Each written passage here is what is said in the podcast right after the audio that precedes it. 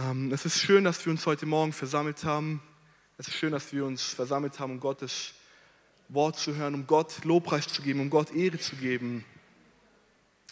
Und viele sind schon in den Urlaub gefahren. Die Gemeinde ist ein bisschen leerer, manche werden noch in den Urlaub fahren.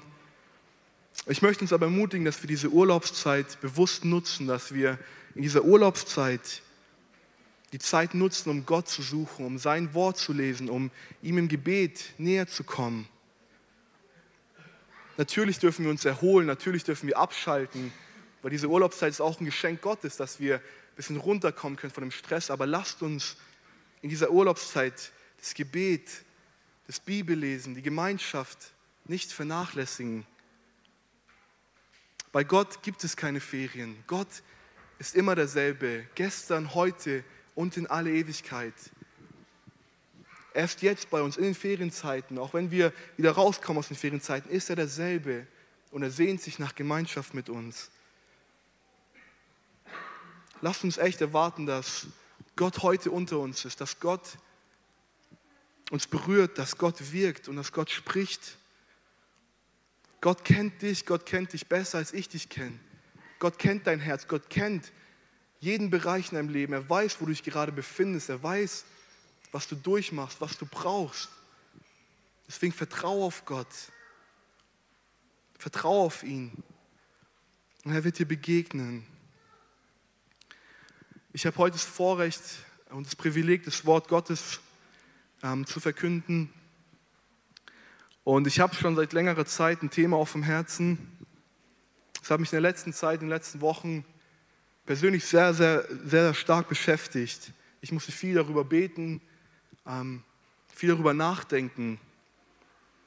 Und die Woche dann, wo ich wusste, dass ich am Sonntag predigen muss, ist alles irgendwie in diese Richtung gekommen. Es hat, Gott hat es irgendwie geführt, dass, egal wie ich mit Leuten geredet habe, sind wir auf dieses Thema gekommen.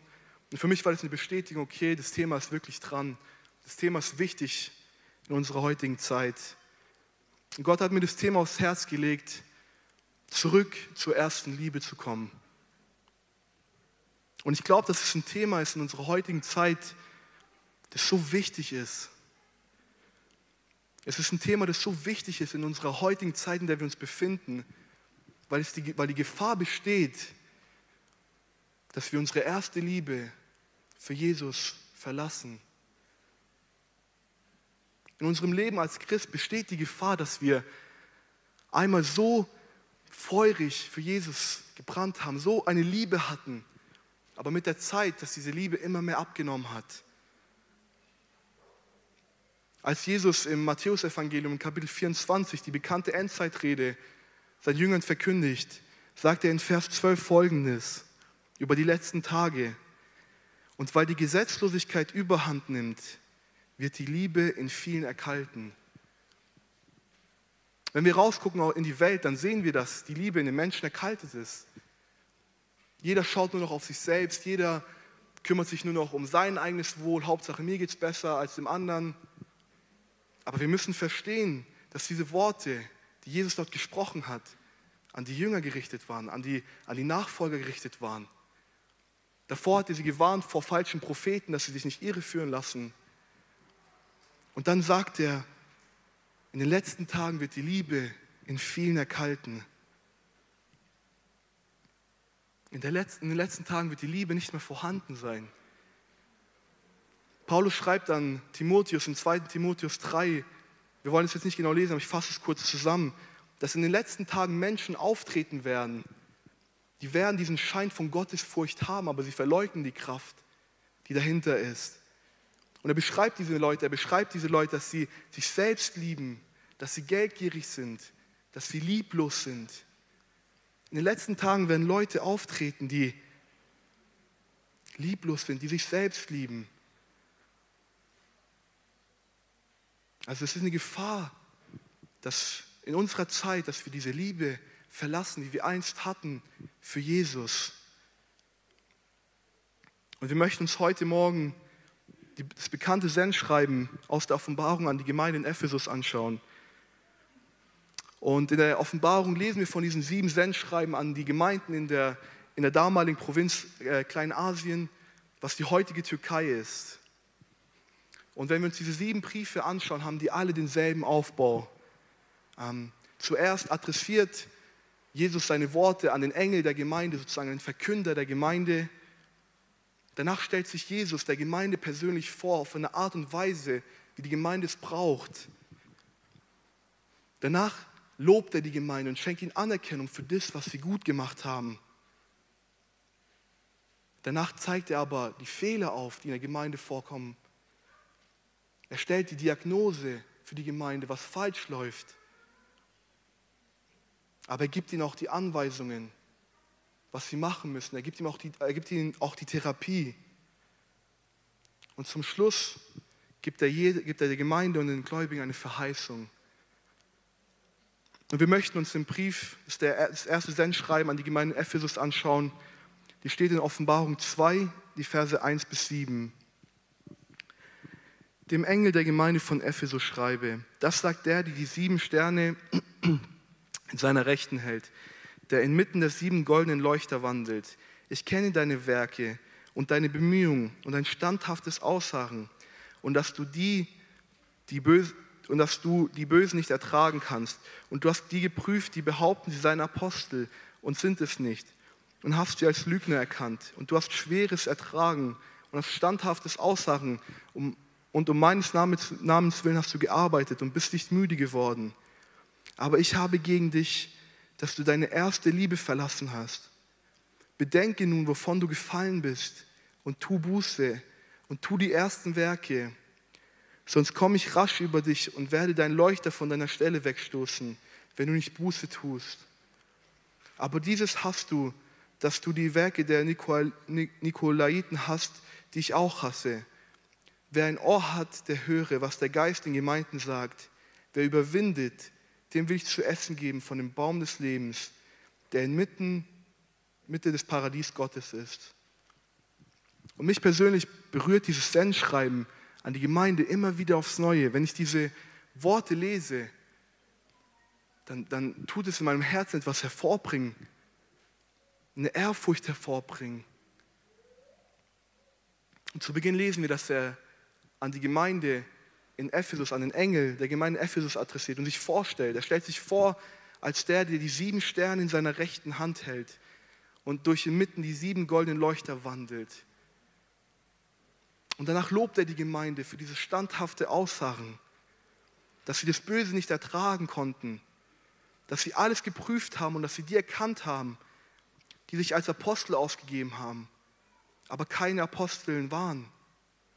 Er lobt die Gemeinde, dass sie gearbeitet hat und nicht müde geworden ist, dass die Gemeinde viel Leid ertragen hat. Doch in Vers 4 sagt Jesus, dass er eins gegen sie hat, und zwar, dass sie die erste Liebe verlassen haben. Jesus zeigt ihnen auf, dass sie die erste Liebe verlassen haben. Das Wichtigste in dem Leben eines Gläubigen haben sie verlassen. Wenn wir die Gemeinde betrachten, dann war die Gemeinde doch eine gute Gemeinde. Dann war die Gemeinde eine gesunde Gemeinde. Sie war dafür bekannt, dass sie viel Leid für Jesus ertragen hat. Sie hatten Unterscheidung in ihrer Mitte. Sie haben erkannt, dass diejenigen, die sich als Apostel ausgeben und es nicht sind, sie hatten wirklich eine Unterscheidung. Sie haben sich nicht täuschen lassen von Menschen. Sie haben hart gearbeitet, sie haben gute Werke vollbracht. Sie sind nicht müde geworden. Äußerlich gesehen war diese Gemeinde eine gesunde Gemeinde. Äußerlich gesehen war diese Gemeinde eine sehr gute Gemeinde. Diese Gemeinde hatte den Anschein, alles richtig zu machen.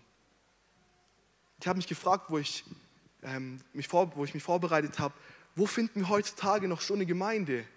Es ist selten, dass wir solche Gemeinden finden, die das prüfen, die alles prüfen, die eine Unterscheidung haben, die wissen, was richtig ist, die hart arbeiten, die Werke vollbringen, die viel Leid ertragen. Sie hatten den Anschein, eine gute und gesunde Gemeinde zu sein. Aber das Wichtigste, das, was, das, was zählt, was eigentlich zählt, haben sie verlassen. Sie haben die Liebe, diese erste Liebe, die sie zu Jesus hatten, haben sie verlassen. Und lasst mich euch eins sagen, ich sage es in erster Linie zu mir, auch in unserem Leben kann es passieren, dass wir alles tun, dass wir in die Gemeinde gehen, dass wir die fleißigsten Diener sind, dass wir zu jeder Bibelstunde kommen, die Bibel täglich lesen, mit Leuten reden können. Aber es kann trotzdem passieren, dass wir diese erste Liebe verlieren.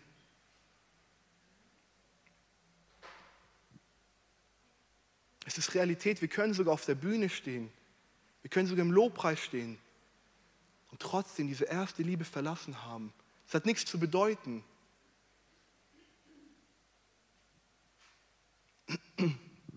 Ein, ein, bekannter Pastor hat in seiner Predigt mal etwas aus seinem Leben erzählt und mich hat es berührt.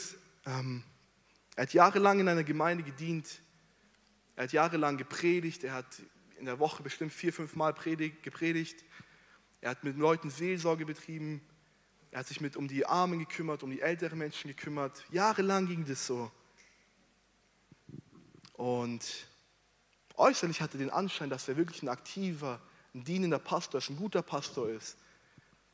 Und er kommt vor Gott eines Tages ins Gebet und betet zu Gott und sagt, Gott, warum muss ich durch die Situation in meinem Leben? Ich diene dir doch so viel, ich mache doch so viel. Über Jahrzehnte habe ich mich nicht beschwert. Ich diene dir so viel. Warum muss ich jetzt da durch? Was ist, warum, warum bist du nicht bei mir? Und Gott hat ihm nicht auf diese Frage geantwortet. Gott hat ihm gesagt, diesen ganzen Dienst, den du gemacht hast, diese jahrelange Arbeit, hat keinen Wert, weil du keine Liebe hattest. Hatte keinen Wert, weil du die Liebe vernachlässigt hast.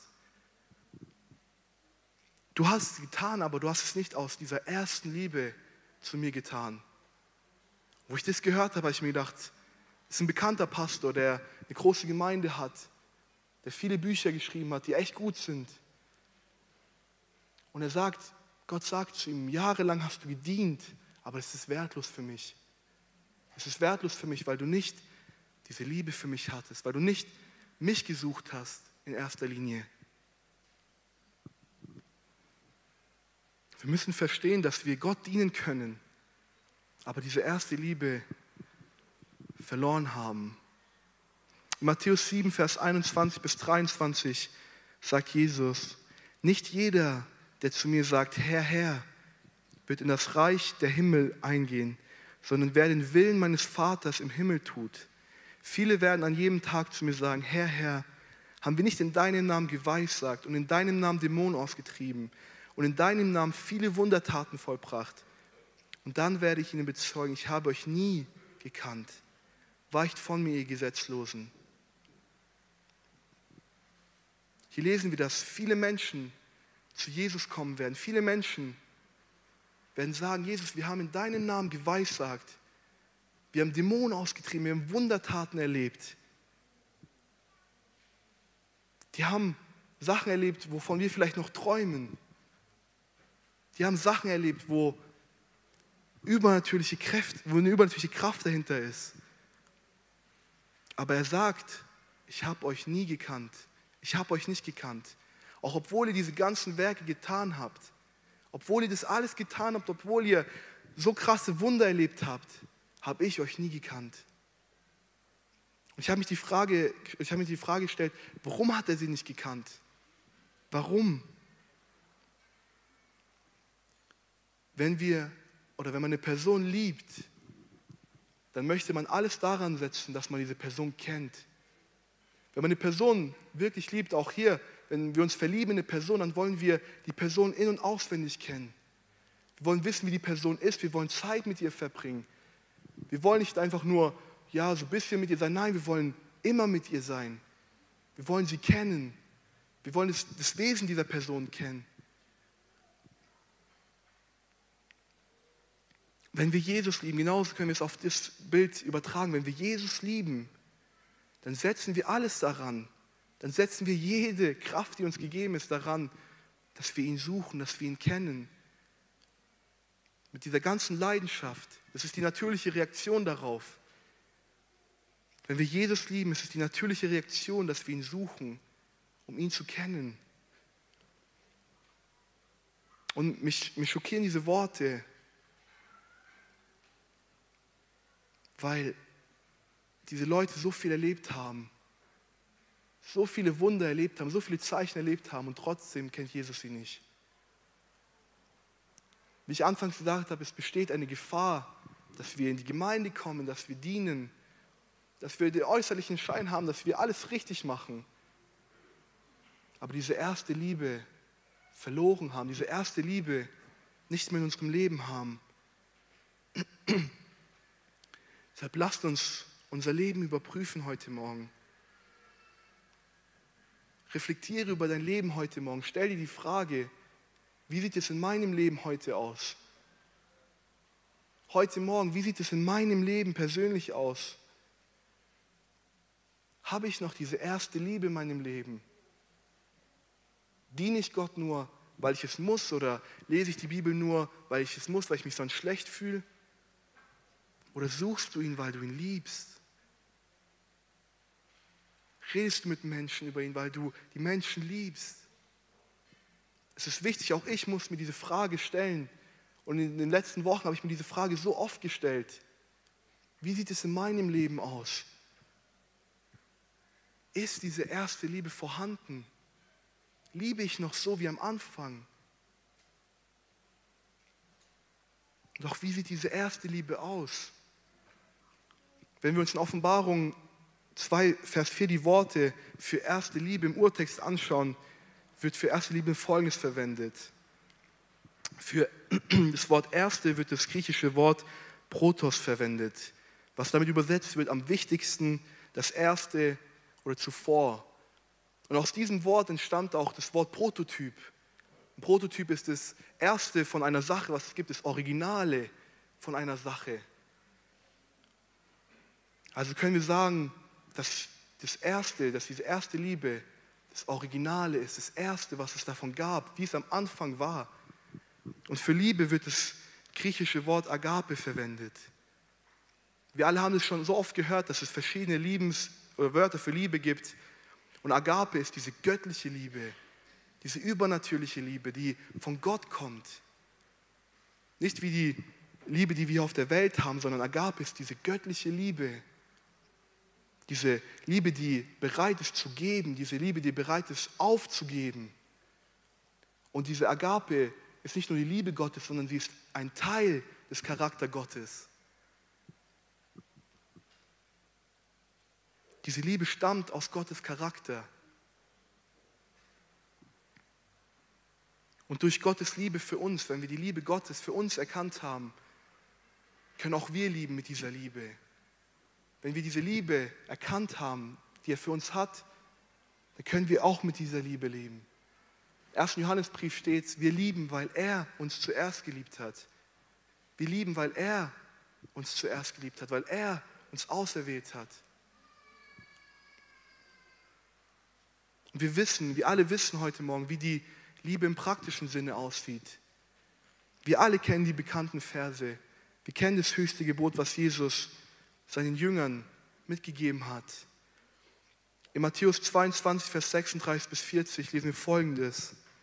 Meister, welches ist das größte Gebot im Gesetz? Und Jesus sprach zu ihm, du sollst den Herrn, deinen Gott lieben, mit deinem ganzen Herzen und mit deiner ganzen Seele und mit deinem ganzen Denken. Das ist das erste und größte Gebot. Und das zweite ist ihm vergleichbar. Du sollst deinen Nächsten lieben wie dich selbst. An diesen zwei Geboten hängen das ganze Gesetz und die Propheten. Wir alle kennen diese bekannten Verse, dass wir Gott lieben sollen mit unserem ganzen Herzen, mit unserer ganzen Seele, mit unserem ganzen Denken. Und unser Nächsten wie uns selbst. Und auch hier wird wieder das Wort für Lieben, Agape, verwendet im Urtext. Wir wissen, dass das das höchste Gebot ist, dass das ganze Gesetz, das Gesetz der Propheten in diesen zwei Gesetzen erfüllt sind. Doch es bringt uns nichts, es zu wissen und nicht danach zu leben. Wir alle können diese Verse auswendig zitieren. Wir können die nachts zitieren, wenn uns jemand weckt, wenn wir morgens aufstehen. Aber was bringt es uns, wenn es nicht in unserem Herzen ist? Was bringt es uns, wenn diese Liebe nicht in unserem Herzen ist? Stell dir die Frage, wie sieht deine Liebe heute Morgen aus gegenüber Gott? Liebst du Gott mit deinem ganzen Herzen? Liebst du Gott mit deiner ganzen Seele, mit deinem Denken? Liebst du ihn noch, wie es bei, dem, bei, der, bei deiner ersten Begegnung mit ihm war? Lieben wir Gott noch mit dieser originellen Liebe, so wie sie am Anfang war, wo wir uns neu bekehrt haben? Lieben wir unsere Nächsten wie uns selbst? Ist uns das Wohl der Nächsten egal? Schmerzt es uns doch, dass Menschen verloren gehen. Es ist uns egal geworden, dass Menschen, dass der Großteil der Menschheit auf dem direkten Weg in die Verdammnis ist. Schmerzt es uns noch? Oftmals sind wir so, oftmals bin auch ich so mit meinem eigenen Leben beschäftigt und ich vergesse die anderen komplett. Aber es ist die Realität. Wenn wir nach draußen schauen, der Großteil der Menschen geht in die ewige Verdammnis. Deshalb müssen wir ehrlich sein zu uns selbst.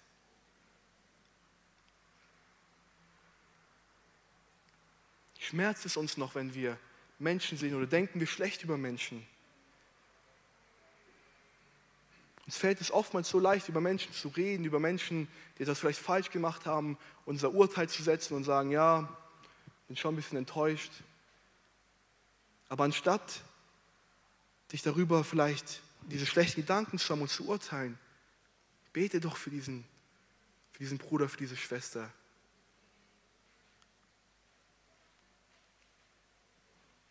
Und ich glaube, es ist so wichtig in unserer heutigen Zeit, dass wir wirklich zurückkommen zu dieser ersten Liebe.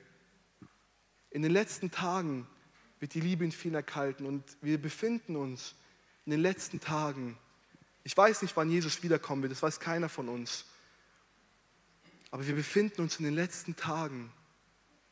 Es ist umso wichtiger, dass wir dieses brennende Feuer, dass wir diese brennende Liebe in unserem Herzen haben, dass wir einen Unterschied machen in unserer Stadt, dass wir einen Unterschied machen in unserem Zuhause, in unserer Arbeitsstelle, in der Schule, dass die Menschen sehen, okay, dieser, diese Mann oder diese Frau, die, die ist anders. Ist, ich kann es nicht beschreiben, was sie hat.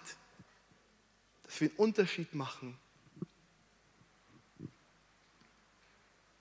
Deshalb ist es so wichtig, dass wir diese erste Liebe in unserem Herzen haben. Und Jesus hat diese Diagnose gestellt an der, in der Gemeinde in Ephesus. Er hat gesagt, das habe ich gegen euch.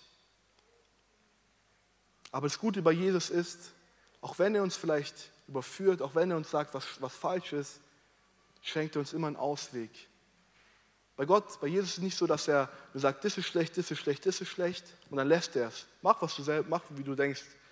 Jesus weist die Gemeinde in Ephesus darauf hin, was fehlt und gibt ihnen aber auch die praktischen, den praktischen Weg, was sie tun sollen. Und wir finden es in Offenbarung 2, Vers 5. Dort steht, bedenke nun, wovon du gefallen bist und tue Buße und tue die ersten Werke sonst komme ich rasch über dich und werde deinen Leuchter von, der, von seiner Stelle wegstoßen, wenn du nicht Buße tust. In diesem Vers können wir drei Schritte erkennen, die wir tun sollen, dass wir zurückkommen zu dieser ersten Liebe.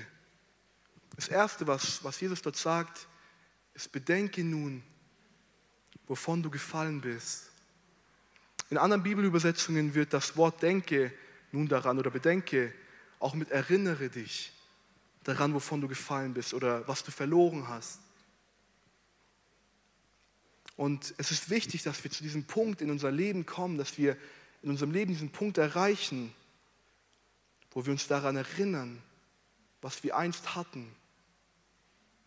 Dass wir uns daran erinnern, wie wir einst waren, mit was für einer Hingabe wir einst gelebt haben.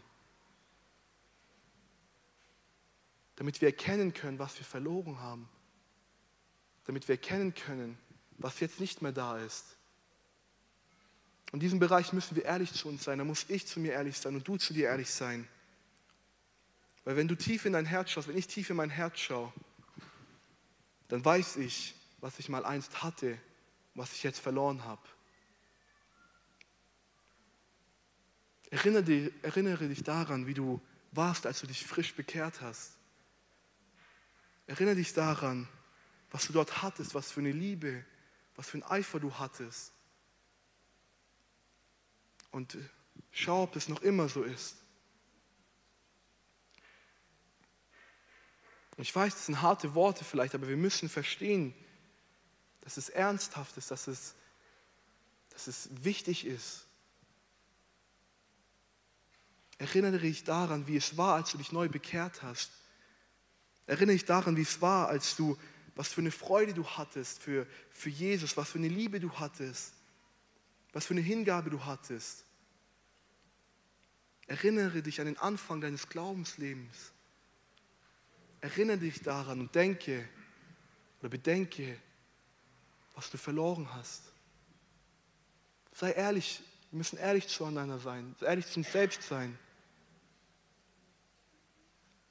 Und als ich das gelesen habe, ist mir die Geschichte vom verlorenen Sohn äh, in den Sinn, in den Sinn gekommen. Das Gleichnis vom verlorenen Sohn, jeder von uns kennt es. Jeder von uns kennt die Geschichte, wir können sie auch auswendig. Und der jüngere Sohn hat das ganze Erbe genommen. Hat gesagt, Vater, ich möchte mein Erbe jetzt haben. Ich gehe raus in die Welt. Ich gehe meinen eigenen Weg. Hat alles ausgegeben und hatte alles verloren. Er hat sein ganzes Geld verloren, hat nichts mehr zu essen. Er war wirklich in der Krise in seinem Leben. Doch dann geschieht etwas sehr Bemerkenswertes. Und zwar wollen wir das lesen in Lukas 15, die Verse 15 bis 17. Da ging er hin und hängte sich an einen Bürger jenes Landes, der schickte ihn auf seinen Acker, die Schweine zu hüten. Und er begehrte, seinen Bauch zu füllen mit den Schoten, welche die Schweine fraßen, und niemand gab sie ihm. Er kam aber zu sich selbst und sprach, wie viele Tagelöhner meines Vaters haben Brot im Überfluss, ich aber verderbe vor Hunger. Den letzten Absatz, Absatz möchte ich nochmal lesen. Er kam aber zu sich selbst und sprach, wie viele Tagelöhner meines Vaters haben Brot im Überfluss, ich habe Verderbe vor Hunger. Der verlorene Sohn kam an einen Punkt in seinem Leben, wo er sich daran erinnert hat, was er hatte. Er hat sich daran erinnert, in meinem Vaters Haus hat jeder genug zu essen. Selbst nur, nur Arbeiter haben genug zu essen. Er hat sich daran erinnert, was er eines Tages mal gehabt hat und hat erkannt, dass er das verloren hat, dass er davon weggefallen ist. Deshalb ist es wichtig, dass wir in unser Leben schauen, dass wir reflektieren, dass wir uns daran erinnern, was wir einst hatten, dass wir ehrlich zu uns sind, dass wir schauen, wie war ich, als ich die erste Liebe hatte? Wie war ich? Und ist es noch immer in meinem Leben? Wenn ich jetzt in mein Leben schaue, heute, genau heute Morgen, sieht es noch immer so aus.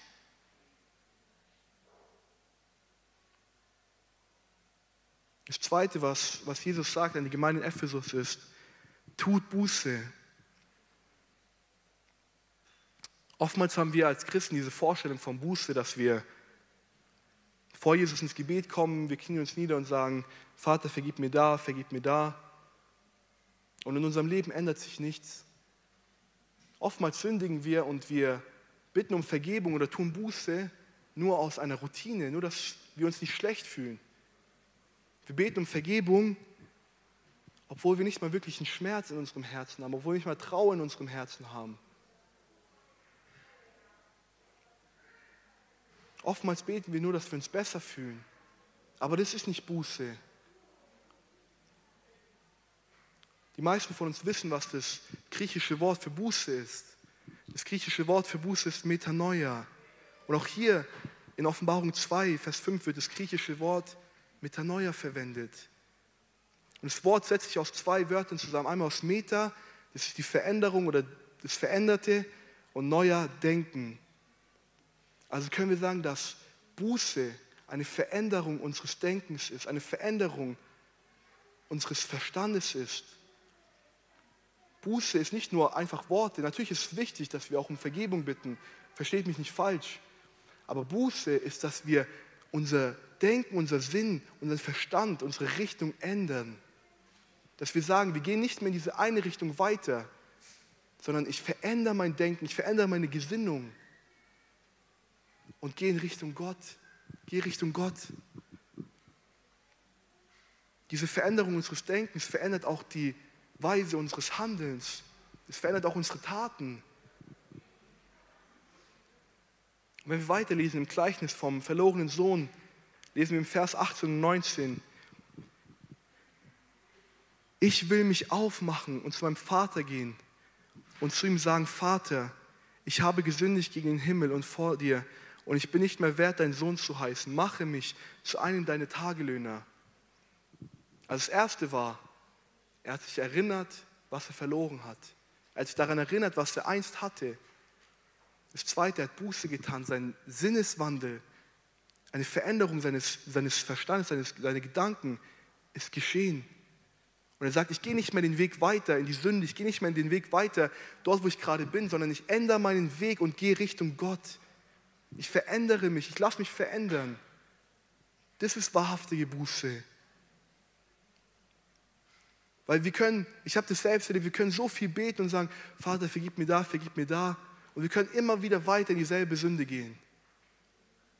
Aber wenn eine Veränderung unseres Denkens stattfindet, eine Veränderung unseres Verstandes, dass wir sagen, ich gehe nicht mehr in diese Richtung, ich ändere meine Gesinnung. Ich ändere meine Gesinnung weg von dem Alten und auf Gott. Dann passiert da die Kraft drinne, wenn wir unseren Blick halten. Der verlorene Sohn änderte sein Denken, änderte die Richtung seines Denkens, änderte die Richtung seines Handelns. Und das Dritte, was Jesus sagt, tue die ersten Werke. Zum Schluss sagt Jesus, tue die ersten Werke. Wir sollen zurückkehren zum Anfang unserer Beziehung. Wir sollen zurückkehren zu dem Punkt, wo ich mich neu, wo ich mich entschieden habe, Jesus nachzufolgen. Wir sollen dorthin zurückkehren, wo wir angefangen haben gibt dieses bekannte Sprichwort in Englisch, back to the beginnings. Viele verwenden es immer, also zurück zum Anfang zu kommen, zurück zum Ursprung zu kommen. Und auch hier ist es wichtig, dass wir zurückkommen zu dem Anfang, dass wir zurückkommen zu dort, wo alles gestartet hat. Und du weißt besser, welche Werke du getan hast. Du weißt besser, welche Werke du am Anfang deines Lebens getan hast. Du kennst deinen Eifer, den du hattest. Du kennst die Liebe, die du hattest. Du kennst die Hingabe, die du hattest. Ich kenne sie nicht, aber du kennst sie und Gott kennt sie. Und wir müssen wirklich, liebe Gemeinde, zurückkommen zu unserem Anfang, zurückkommen, wo alles angefangen hat mit Jesus. Diese ersten Werke wieder tun. Diesen Eifer für Jesus, diese Liebe für Jesus. Dorthin müssen wir zurückkommen. Wo wir gesagt haben, Jesus, mir ist alles andere egal. Ich will eine Beziehung mit dir haben. Ich will dich kennen. Ich will dich mehr als alles andere. Auch ich, oftmals muss ich vor Gott kommen und sagen, Gott, ich will den Dienst ablegen. Ich will nur Zeit mit dir verbringen. Ich will nur dich kennen. Ich will nur dich suchen. Gott hat so viel. Gott hat so viel für jeden Einzelnen. Jesus möchte sich uns offenbaren. Jesus möchte mit uns Gemeinschaft haben. Er möchte mit uns kommunizieren. Er möchte eine Liebesbeziehung haben. Er möchte nicht nur einfach, dass wir wie Roboter funktionieren und alles, ja, ich gehe in die Gemeinde und dann bete ich und zu Hause bete ich auch und ich lese. Nein, er möchte eine Liebesbeziehung. Er hat die größte Liebe für dich. Er hat seinen Liebesbeweis gezeigt am Kreuz. Und er möchte eine Beziehung mit dir haben, die auf Liebe basiert. Nicht aus Tradition oder aus Vorstellungen oder daraus, dass wir uns schlecht fühlen, aus Verdammnis, nein, sondern aus Liebe. Und als ich das vorbereitet habe, ist mir so zum Gedanken gekommen, wann war das letzte Mal, dass du in das Gebetsraum gegangen bist, ein Gebetszimmer gegangen bist und du nur gebetet hast oder nur gesagt hast, Jesus, ich liebe dich von Herzen. Wann war das letzte Mal, dass du in dein Gebetszimmer gegangen bist und gesagt hast, Jesus, ich kann nicht anders, ich liebe dich. Oftmals kommen wir nur zu Jesus und sagen, helf mir in dem Belang, helf mir in dem Bereich, helf mir dort und segne meinen Dienst dort und segne das. Aber wann warst du das letzte Mal in einem Gebetszimmer, wo du nur zu Jesus gekommen bist? Nicht mit irgendeiner Bitte, sondern gesagt hast, ich möchte Gemeinschaft mit dir haben, weil ich dich liebe. Ich möchte Zeit mit dir verbringen, ich möchte dich kennenlernen. Es ist wichtig, dass wir zurückkommen zu dieser ersten Liebe. Das Lobpreisteam kann nach vorne kommen. Lasst uns heute Morgen wirklich unser Leben überprüfen. Sei du ehrlich zu Gott. Sei du ehrlich zu dir selbst. Wie sieht es in deinem Herzen heute Morgen aus? Und lasst mich euch eins sagen, Gott steht mit offenen Armen da. Gott steht bereit da und möchte uns empfangen. So im Gleichnis vom verlorenen Sohn war der Vater schon bereit und hat Ausschau gehalten nach seinem Sohn, hat ihn empfangen. Und auch heute Morgen ist Jesus mit offenen Armen da und möchte uns empfangen. Er möchte diese Beziehung wiederherstellen. Er möchte diese erste Liebe wiederherstellen. Aber wir müssen uns daran erinnern, was wir einst hatten, was wir verloren haben. Wir müssen Buße tun, umkehren, unsere Gesinnung erneuern lassen und zurückkommen zu dem Anfang, zurückkommen, wo es gestartet hat, wo es nur etwas zwischen dir und Jesus war. Und wie ich gesagt habe, wir befinden uns in den letzten Tagen, wir befinden uns in der letzten Zeit, hören von Nachrichten, wir hören so viele Nachrichten, Roland hat es vorher gesagt. So viele Nachrichten bereiten uns Sorge, so viele Nachrichten machen uns Angst. Und es überhäuft sich und es wird immer mehr und mehr und mehr und stärker. Deshalb ist es wichtig, dass wir heute eine Entscheidung treffen. Heute eine Entscheidung treffen und sich Jesus wieder ganz hingeben. Dass diese erste Liebe wieder erweckt wird wir nicht zu den Leuten zählen, die in der letzten Zeit diese Liebe erkalten lassen, sondern dass wir Christen sind, die diese Liebe am Brennen halten, am Leben halten. Ich möchte, dass keiner von uns, keiner am Ende zu Jesus kommt und sagt, Jesus, ich bin noch in die Gemeinde gegangen. Ich habe doch dein Wort gelesen, ich habe doch gebetet.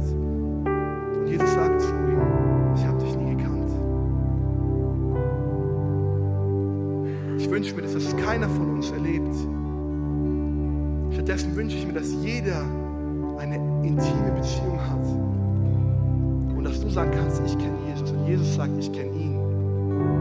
Das wünsche ich mir. Das wünsche ich mir von Herzen. Lass uns heute Morgen ehrlich vor Gott kommen. Lass uns ehrlich vor Gott kommen und beten, dass diese erste Liebe weckt wird, weil dann kann ein Unterschied passieren in unserer Gesellschaft. Wenn wir nur auf uns selber schauen, wie wollen wir in die Stadt gehen, wie wollen wir mit Menschen reden? Wie, wie wollen wir erwarten, dass sich Angehörige bekehren, wenn wir nicht für sie einstehen im Gebet, wenn wir sie nicht lieben? Lasst uns wirklich heute Morgen Antwort geben. Überprüfe dein Herz, überprüfe